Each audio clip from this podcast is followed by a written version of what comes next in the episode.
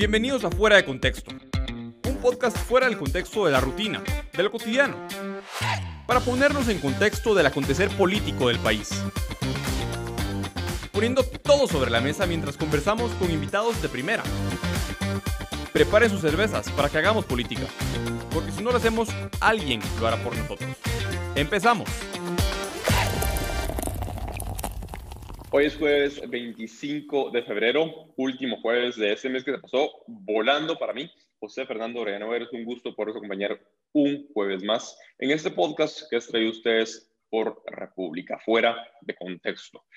Hoy, pues, nos acompaña eh, un invitado que es reincidente en fuera de contexto. Es la segunda, segunda vez que tenemos el gusto de, tenerlo. Él es eh, mi amigo, arquitecto, experto en urbanismo, Rudy Pineda Belis. Rudy, bienvenido a Fuera Contexto. Hola José Fernando, muchísimas gracias por volverme a invitar.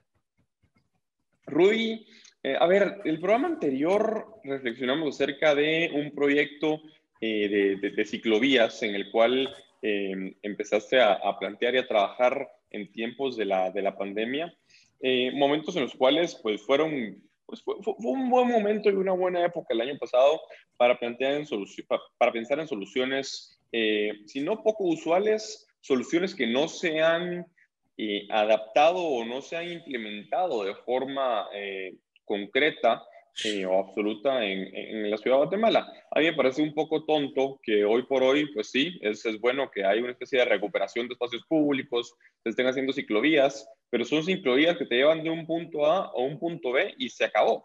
A mí de nada me sirve, honestamente, o sea, puede servir, pero a mí de nada me sirve o no es, no es completamente útil el tener una ciclovía que va del inicio de la Avenida de la Reforma al final de la, de la Avenida de las Américas y que ahí termine. La intención debería ser que si pues, hay un proyecto de, ciclovías como el que vos estás planteando en ese momento, pues sea un proyecto integral. Y esta reflexión la hago no para entrar a hablar del, tema, Rudy, de las, de las ciclovías, sino para hablar de otro problema de, de, fondo que nos, que nos afecta y que con el que, al que cada rato nos topamos, es el problema del transporte público. ¿Cuál es el estado actual del transporte público, Rudy, en Guatemala? Deplorable, totalmente. Tenemos un transporte público que le hace falta calidad, le hace falta eh, oferta y que lamentablemente se encuentra cooptado gracias a la politización del precio que se hizo desde 1974. Eh, no solo, al hablar de transporte público, no solo tenemos que pensar en los buses, sino también en, toda la oferta que podría tener la ciudad en sí, sobre todo la movilidad peatonal, la movilidad de, de vehículos alternos, como son las bicicletas que estábamos hablando la vez pasada, o incluso scooters, que ya se, ya se, ya se están empezando a dar. Sin embargo, eh, la infraestructura que posee la ciudad está tan o, o, fue tan dirigida hacia el vehículo, hacia el carro, que poder lograr esta oferta, esta variedad de transporte y de movilidad actualmente va a ser un tanto difícil y creo que a la municipalidad le está costando bastante.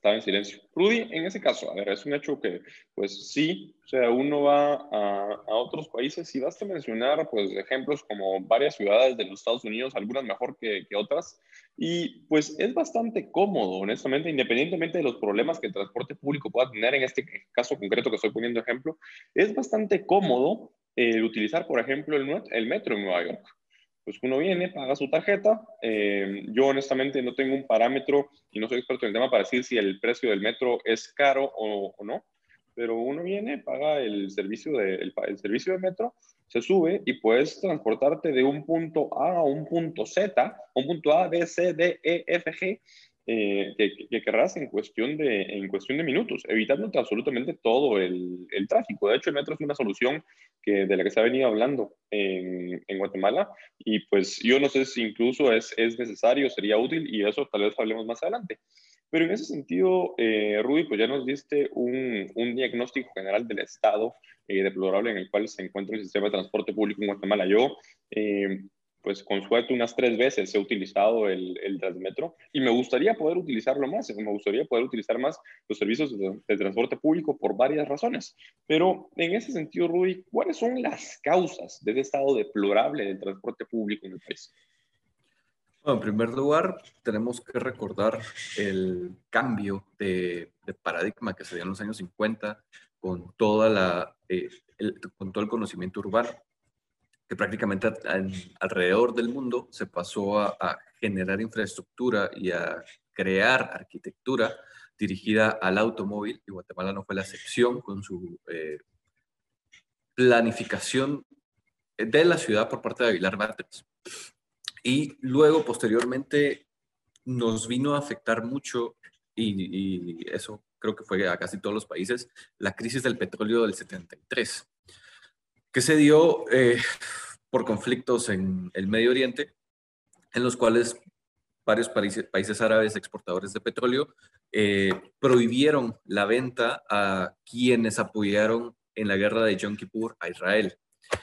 En Guatemala, eh, eso nos afectó en el sentido que los precios de la gasolina aumentaron. Entonces el gobierno tomó la maniobra o eh, la política de subsidiar el, el precio del combustible a los transportistas urbanos de la época.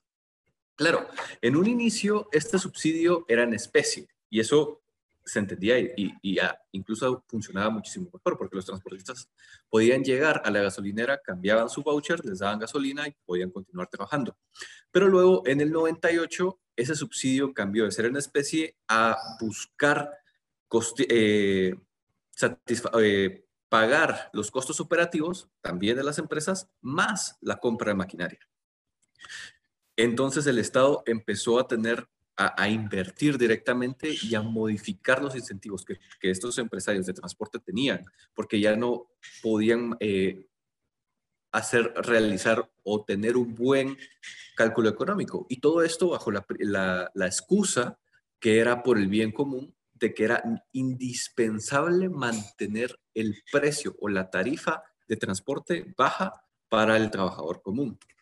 Sin embargo, esto no, no es así y quizás más adelante te lo, te lo, explico. Una de las soluciones que se podría dar o cómo debió de haberse hecho es este tipo de, de subsidio de modificación o este tipo de control de tarifas, que se puede hacer de manera tal que no se afecte tanto la modificación eh, del sistema económico, de, del cálculo económico de estos empresarios, para que todavía mantengan un incentivo por buscar dar un mejor servicio. Uy, es interesante porque ahorita, después de la, de la pandemia, las restricciones, los límites de capacidad y, y, demás, hubo un aumento en el, en el precio. Y eso platicándolo, por ejemplo, con la señora que trabaja en mi, en mi casa, y mi casa la, les encarga las tareas domésticas, eh, pues ella me contaba que, que, sí, que antes de, antes de que, de, que fuera la pandemia, el pasaje le costaba una tercera parte de lo que le está costando ahora para moverse de su casa en Valencia a mi casa en carretera San José Pinola.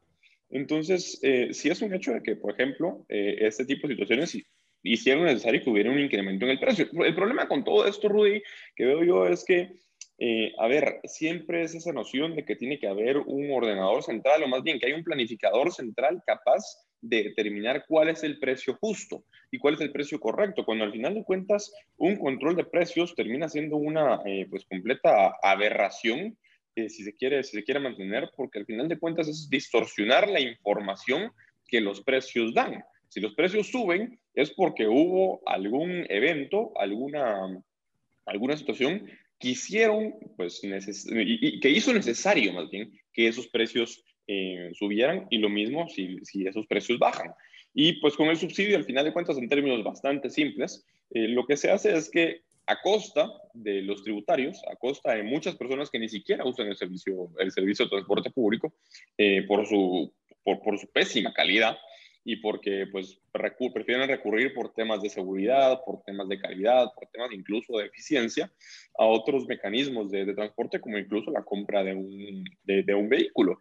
Y eso incluso encarece el costo de vida de las personas que podrían estar utilizando transporte público porque mantener un vehículo, aunque, no, aunque a veces uno no lo, no lo piensa, aparte de comprar el vehículo, mantener el, el vehículo al final termina siendo una especie de de convertirse en un activo o un pasivo porque hay que darle mantenimiento.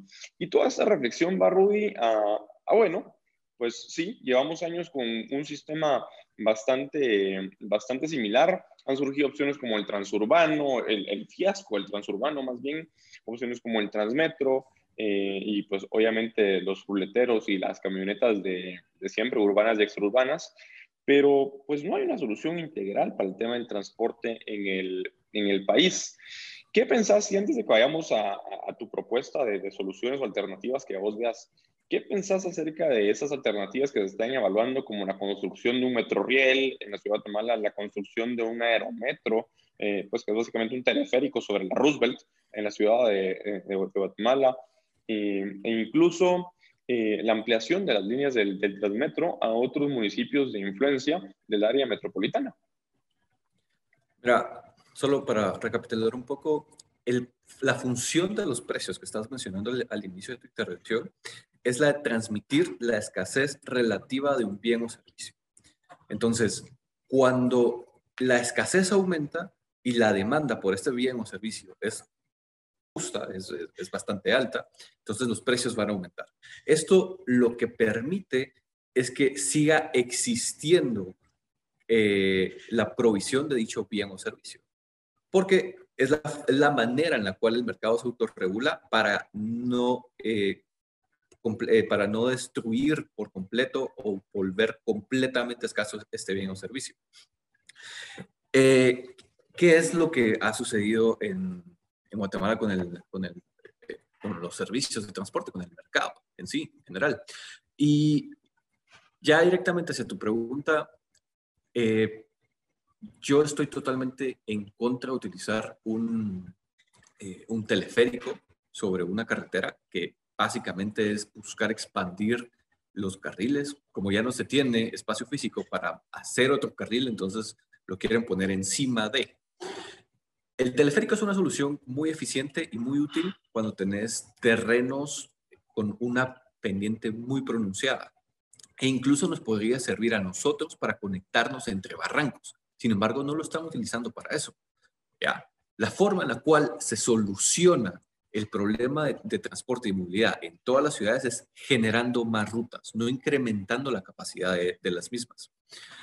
Eh, en cuanto al Metroriel, Metroriel me parece una, una, muy buena idea. O sea, tenemos esa infraestructura que no se está utilizando, eh, porque el Metroriel estaría sobre la, antigua infraestructura de, del ferrocarril y actualmente no se está utilizando. Se intentó utilizar el año pasado y fue, un fiasco por completo.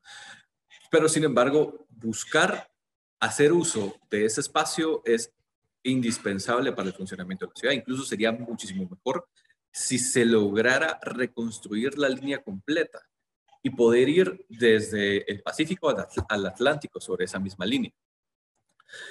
Eh, pero siempre son propuestas completamente centralizadas, estatistas, y nunca quieren dejar ese espacio hacia, hacia un control del mercado o una eh, experimentación por parte del mercado para brindar soluciones. Pero ¿y, por, y, es, ¿y eso por qué? Porque esa es mi, mi, segunda pregunta. O sea, ¿cuál crees vos que es la, eh, el origen de no dejar eh, o no permitir opciones alternativas y descentralizadas eh, incluso, pues no te diría no reguladas, porque siempre está la, la, la, noción incorrecta, a mi juicio, de que siempre tiene que haber un regulador. Pero, pero bueno, ¿cuál crees vos que sea, que, que sea la causa? Eh, ¿Crees que es por, por mera arrogancia? ¿Crees que es por, por interés de las propias municipalidades? No, aquí me voy a poner tal vez un poquito más académico y creo que es por la forma en la cual los derechos de propiedad tanto públicos como privados han evolucionado en, Guatemala a nivel institucional.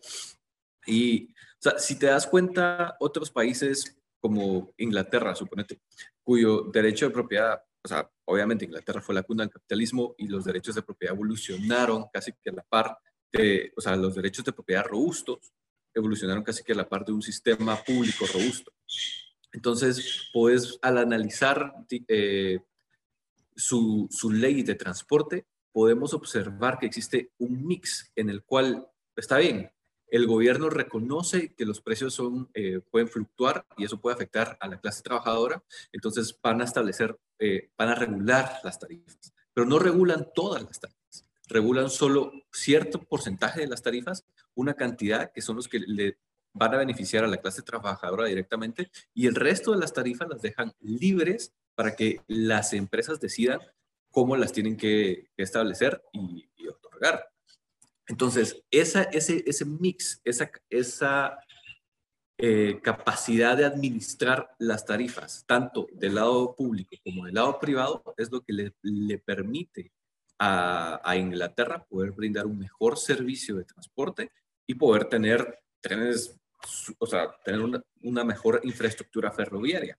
Claro, cuando lo traes a Guatemala, en Guatemala lo que ocurre es ese control total por todo. O sea, ellos quieren eh, ir a establecer, no, no, no, la tarifa tiene que estar tal y bajo este precio, eh, la licitación a, este, a, esta tarifa le tiene que llegar esta empresa. Entonces, muchas empresas que podrían invertir en Guatemala o licitar en Guatemala al respecto, se ven desincentivados al momento de hacerlo y no tenemos esa robusta oferta que deberíamos estar teniendo porque es un campo libre eh, en el sentido de que mm, realmente no tenemos mayor mercado de, transporte eh, que nos está dando, nos está generando esa atracción de capitales para invertir en este tipo de infraestructura porque continúan politizando los precios, continúan buscando controlar por completo y 100% eh, cómo va a funcionar este tipo de mercados y al final termina fallando o nunca se termina generando.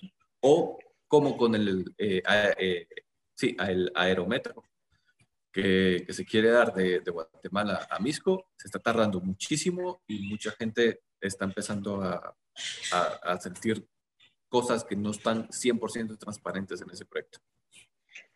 Rudy, y a ver, para terminar, estamos cortos de tiempo, pero no me quiero quedarme sin preguntarte quizá la, la duda que imagino que todos los eh, quienes escuchan este, este podcast tienen, al igual que yo.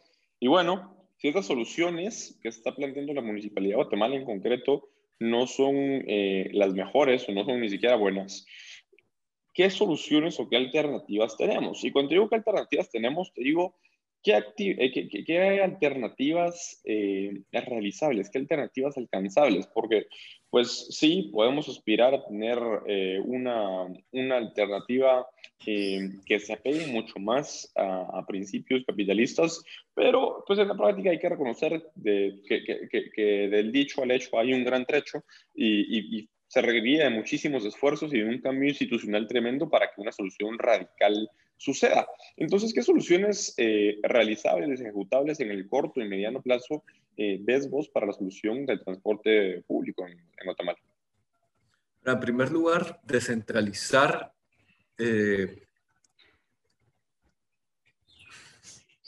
permitir que las mismas municipalidades manejen el tema de tarifas y de regulaciones sobre el transporte. Y de ahí que dentro, o sea, tenemos que pensar al momento de, que cada una de las municipalidades eh, diseñe este, sus, regulaciones al respecto, tiene que pensar muy bien cómo definir los derechos de, propiedad pública y derechos de propiedad privada. Tienen que estar sumamente bien definidos. Y de esa, y al momento de definirlos bien, entonces la municipalidad va a poder generar una especie de mercado de rutas, que yo creo que sería lo, esencial. Un mercado de rutas en los cuales a los transportistas se les eh, o, se ponga en, ¿cómo se, espérame, ¿cómo se le dice esto? En subasta, se subasten estas, estas rutas en un inicio para que se las lleve el mejor postor y que esa, ese derecho de utilizar ese, esa ruta dure eh, un año aproximadamente. Y claro, se podrían tener varias empresas sirviendo la misma ruta para poder tener este, esta distinta, eh, esta competitividad dentro de las mismas de una manera ordenada que no sea eh, sumamente exagerada. O sea, no vas a tener, la municipalidad puede venir y establecer, ok, dentro de esta ruta yo quisiera tener tres empresas para poder mantener ese tipo de competitividad. Y estas tres empresas dentro de un año van a tener que volver a licitar si quieren continuar dando el servicio. Y si no, o sea, o la que, que no lo pueda dar o cuyo cálculo económico empiece a, a verse defectuoso, puede entrar otra directamente a, competir. Entonces ahí vas a, a, tener un mercado bastante útil eh, que nos puede dar mejores soluciones eh, en cuanto a, la movilidad vehicular. Luego, las municipalidades tienen que enfocarse eh, principalmente en, la movilidad peatonal. Si no tenés movilidad peatonal, tu movilidad de transporte público no va a funcionar porque la gente no va a querer utilizar un transporte a donde no va a poder, que, lo lleve del punto A, donde puede caminar, al punto B, donde no se va a poder mover y va a necesitar de un carro para poder eh, continuar moviéndose. Y finalmente, modificar las carreteras, eh, la infraestructura, sobre todo, eh, la infraestructura vial, sobre todo para que considere vehículos alternos como las bicicletas como un medio de transporte más, al igual o a la misma altura, a la misma jerarquía que el automóvil. Porque como vos mencionabas al inicio, eso de la reforma, de tener una ciclovía al centro que te lleva del punto A al punto B, al punto B y que no continúa, es, es un sinsentido por completo. Y que lo están replicando y aparte, hermosa. Totalmente, y es, una, y es una ruta sinuosa. O sea, alguien que, que, que utiliza la bicicleta a diario para ir a su trabajo, ida y vuelta, no quiere estar dando vueltas, no quiere ir de paseo, él quiere la ruta más rápida y directa, y esa está sobre la carretera. Entonces, debería existir un carril exclusivo de bicicletas, a la par que el espacio existe. Los, carriles aquí en Guatemala son demasiado grandes y eso también eh, provoca que los automóviles vayan demasiado rápido. Pero si los acortamos, podemos conseguir el, espacio suficiente para poder considerar este otro tipo de infraestructura y que funcione eh, y que funcione mejor. Todos estos puntos que te estoy diciendo ahorita en total, de manera holística, para formar el mercado y la oferta de movilidad dentro de la ciudad de Guatemala. No tenemos que encerrarnos solo a los buses o solo al transmetro o solo al aerómetro, sino que todos y cada uno de estos estarían entrando a competir como sustitutos en un mismo mercado de, transporte y movilidad y eso mismo va a lograr hacer que esa competitividad baje los precios y poder tener un transporte accesible para todos los ciudadanos de, de Guatemala. Rudy, dos preguntas rápidas que ahorita sí ya estamos sobre el tiempo. Pregunta número uno. ¿La opción de un metro la ves como una alternativa viable y necesaria para Guatemala o, no es necesaria y con buses y estas alternativas eh, que mencionabas eh, sería suficiente? No, vamos tarde. El metro creo que todavía lo podemos empezar a hacer, sobre todo ahora que, que la ciudad se puede dar pero volvemos al hecho del diseño institucional, que tienen que establecerse eh, derechos de propiedad públicos y privados bien claros para que exista buenos incentivos de atracción de capital y que la inversión no se centralice o solamente en el gobierno. Rudy, y por otro lado, ¿tenés alguna eh, bibliografía recomendada o tenés en mente, yo sé que puede que te agarren fly con esta, con esta pregunta, pero alguna, sí, literatura que, que, pueda recomendarle a quienes escuchan este, este podcast y que están interesados en, pues bueno, o sea, las ideas que presentás, y, y, lo digo objetivamente y sin sesgo, me hacen bastante, bastante sentido, pero ¿hay bibliografía que, que le recomendarías a alguien que nos escucha que quisiera aprender más sobre, sobre esos temas? Sí, por supuesto. Eh, la primera libro que te recomendé, que creo que te, te, fascinó, que se llama El triunfo de la ciudad, de Edward Glaser. Eh, y el otro se llama Order Without Design, Orden sin diseño. Eh, ahorita te digo de quién es. Eh, de Alan Bertaud, que prácticamente en, en, este otro libro narra cómo las interacciones de mercado modifican y y generan nuevos sistemas dentro de las ciudades. Eh, que para mí es sumamente indispensable. Las dinámicas de las ciudades son tan complejas y se pueden generar tantas nuevas oportunidades que uno que ni siquiera se puede imaginar de lo que puede ocurrir, porque al final depende de la actitud empresarial de cada uno de, los diferentes agentes y de, los diferentes actores. Entonces, eh, poder dar esa oportunidad de que la misma sociedad trabaje en el mercado, entre al mercado y proponga soluciones nuevas de movilidad es indispensable para poder tener este, este cambio hacia una movilidad más sostenible y más útil para todos. Rudy, muchísimas gracias por acompañarnos en Fuera de Contexto. Gracias, José. Nos vemos la próxima semana en el mismo lugar.